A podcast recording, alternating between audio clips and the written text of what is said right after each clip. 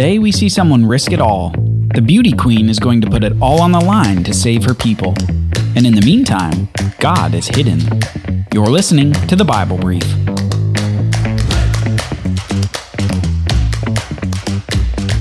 The Jews are in trouble, and the evil Haman, the enemy of the Jews, has convinced the king of Persia, Ahasuerus, to issue a decree allowing the Jews to be slaughtered in the coming months. All throughout Persia, the Jews mourn the coming catastrophe which seems inevitable. And in the city of Susa, the beautiful Queen Esther, the secret Jewess, is preparing to approach Ahasuerus. She will go into his presence unsummoned and risk death in the process. We ended our last episode with her brave words. She said to Mordecai, Go, gather all the Jews to be found in Susa, and hold a fast on my behalf and do not eat or drink for three days, night or day. I and my young women will also fast as you do. Then I will go to the king, though it is against the law, and if I perish, I perish. These are words of faith. Though God is hidden throughout the book of Esther, we yet see faithful actions of both Esther and Mordecai. In the midst of mourning over their apparent fates, Mordecai knows that deliverance will arise for the Jews. He has an unspoken faith in God, providing salvation, whether it is through Esther or through some other means. And then Esther, resigned to do what appears to be her purpose and rising to be the queen of Persia, risks death to save her people. Does God's hiddenness mean that he will forsake his people? Is part of his judgment their annihilation in Persia? Let's keep going with the story. The fast is over and today is the day. You can imagine the young queen's heart pounding and her hands shaking as she puts on makeup that morning. A sense of coldness as if death were already declaring victory over the day. And yet, as she slowly approaches the throne room, a burst of love and courage flowing from her dedication to her people. Death might desire victory, but Esther wouldn't yield in cowardice. She would approach the king with courage. And then the doors open, and her eyes immediately meet Ahasuerus. Was that compassion in his eyes? Or was it anger? Was death imminent? Let's read the response of Ahasuerus. Ahasuerus held out to Esther the golden scepter that was in his hand. And then Esther approached and touched the tip of the scepter. And the king said to her, What is it, Queen Esther? What is your request? It shall be given to you, even to the half of my kingdom. Death, it seems, would have to wait for Esther. Ahasuerus had favor on her and held out his scepter to allow her entrance into his presence. Her courage was met with the king's kindness. And Esther said, If it please the king, let the king and Haman come today to a feast that I have prepared for the king. And then the king said, Bring Haman quickly, so that we may do as Esther has asked. So the king and Haman came to the feast that Esther had prepared. And as they were drinking wine after the feast, the king said to Esther, What is your wish? It shall be granted to you. And what is your request? Even to the half of my kingdom, it shall be fulfilled. Then Esther answered, My wish and my request is, if I have found favor in the sight of the king, if it please the king to grant my wish and fulfill my request, let the king and Haman come to a feast that I will prepare for them, and tomorrow I will do as the king has said. Oddly enough, Esther doesn't immediately make known her desire to the king. And oddly enough, she doesn't later at the feast, even when the king asks her what she wants. And oddly enough, she invites Haman to be part of this extended ordeal. Esther's cooking up something, and it's not just a feast. Now, that evening, Haman was ecstatic. He had just enjoyed the most exclusive meal in the kingdom as the sole guest of the king and queen. Life couldn't get better than this. Well, except for that Mordecai who wouldn't give him any respect. Listen to what Haman says to his wife. Even Queen Esther let no one but me come with the king to the feast that she prepared. And tomorrow I'm also invited by her with the king. Yet all this is worth nothing to me, so long as I see Mordecai the Jew sitting at the king's gate.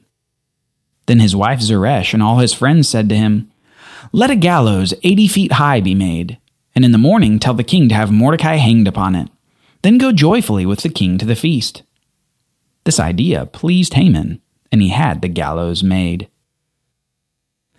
And later that night, we see a different scene unfolding in the palace. The king was apparently anxious to know the request of Esther, and he couldn't sleep. And funny enough, to try to sleep, he has someone get out the history of the Persian Empire. Maybe having a history book read to him would lull him to sleep.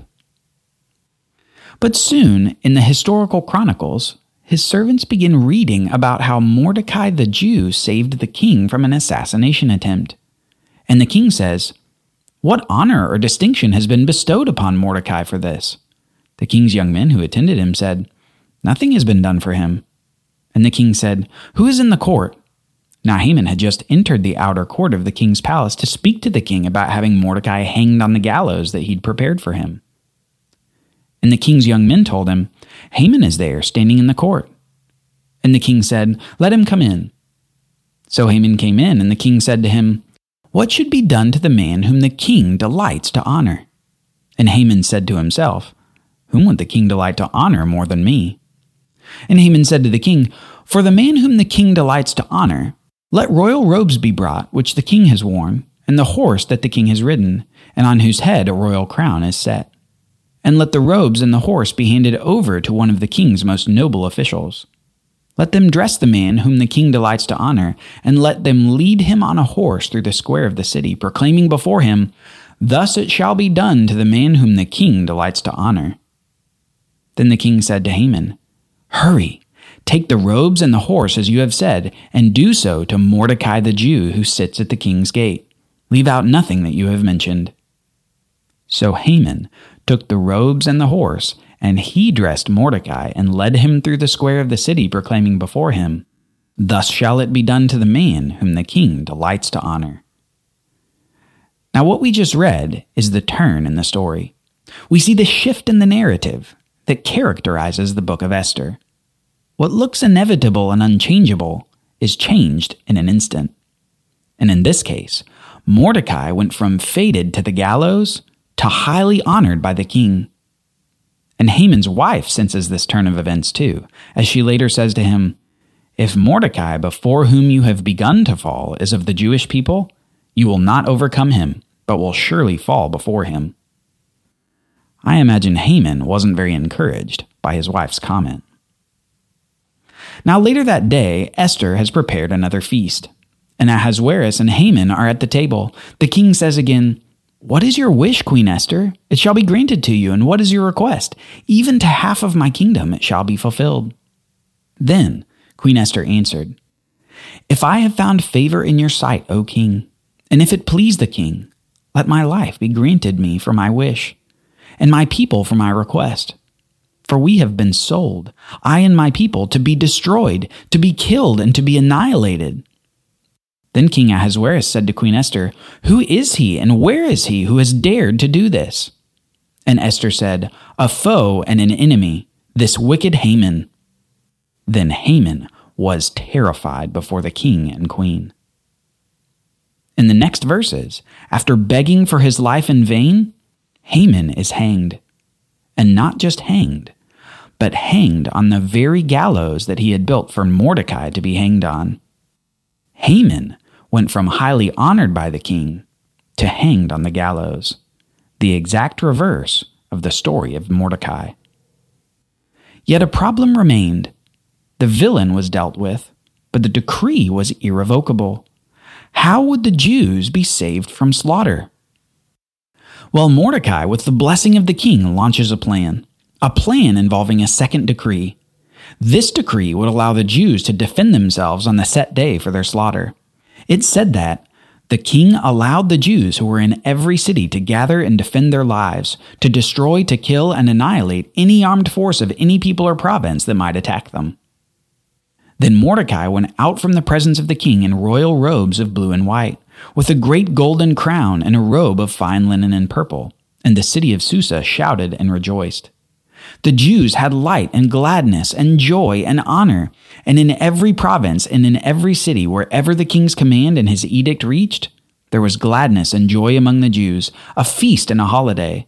And many of the peoples of the country declared themselves Jews, for fear of the Jews had fallen on them. And then we see the final reversal. When those days came where the Jews defended themselves, instead of their slaughter, they successfully defended themselves against those who hated them. An apparent death sentence for all the Jews gave way to life and victory for the Jewish people. And soon the Jews instituted a feast to celebrate this event. This event on which the Jews got relief from their enemies, and as the month had been turned for them from sorrow into gladness, and from mourning into a holiday, that they should make them days of feasting and gladness, days of sending gifts of food to one another and gifts to the poor. Now listen to this. This feast was called Purim, after the term pur, which is a Persian term meaning to cast lots. This was a Persian religious practice where Persians superstitiously tried to understand the favorability or unfavorability of days based on apparent chance. Think of something like rolling a dice, and if it lands on 1, 2, 3, 4, or 5, it's an unfavorable day. But if it's a 6, it's going to be a good day. The Persians did this to try to figure out when to take risks and complete tasks. Well, Haman had initially done this to determine the day on which he would try to get the king's permission to annihilate the Jews. He cast lots, or cast pur, and determined it to be a favorable day. Well, here's the thing the Jews also had a method of casting lots, but theirs was to determine the will of God amidst uncertainty rather than to superstitiously understand the days. In fact, the Bible says this about casting lots.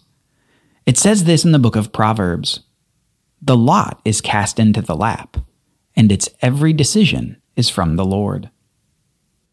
For the Persians, lot casting was a faithless task. For the Jews, it was a faithful way to understand God's will. And here's perhaps the last reversal to notice in the book of Esther.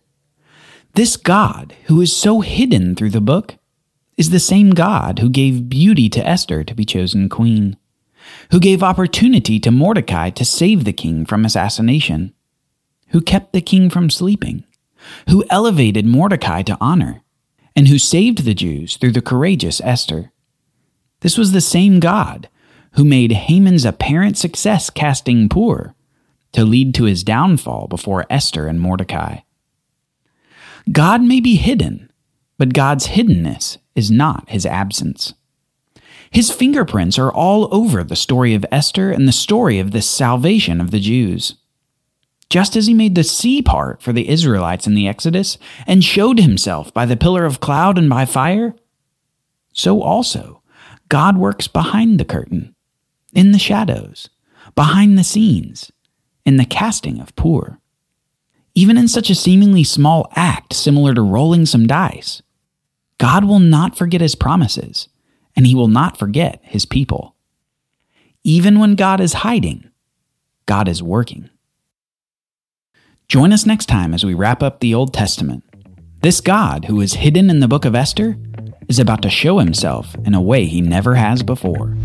The long awaited king is about to arrive. Thanks for listening to the Bible Brief.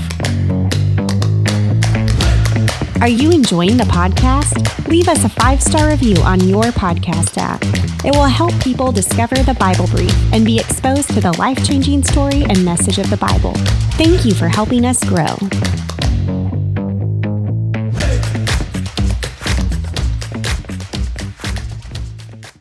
Copyright Bible Literacy Foundation 2022.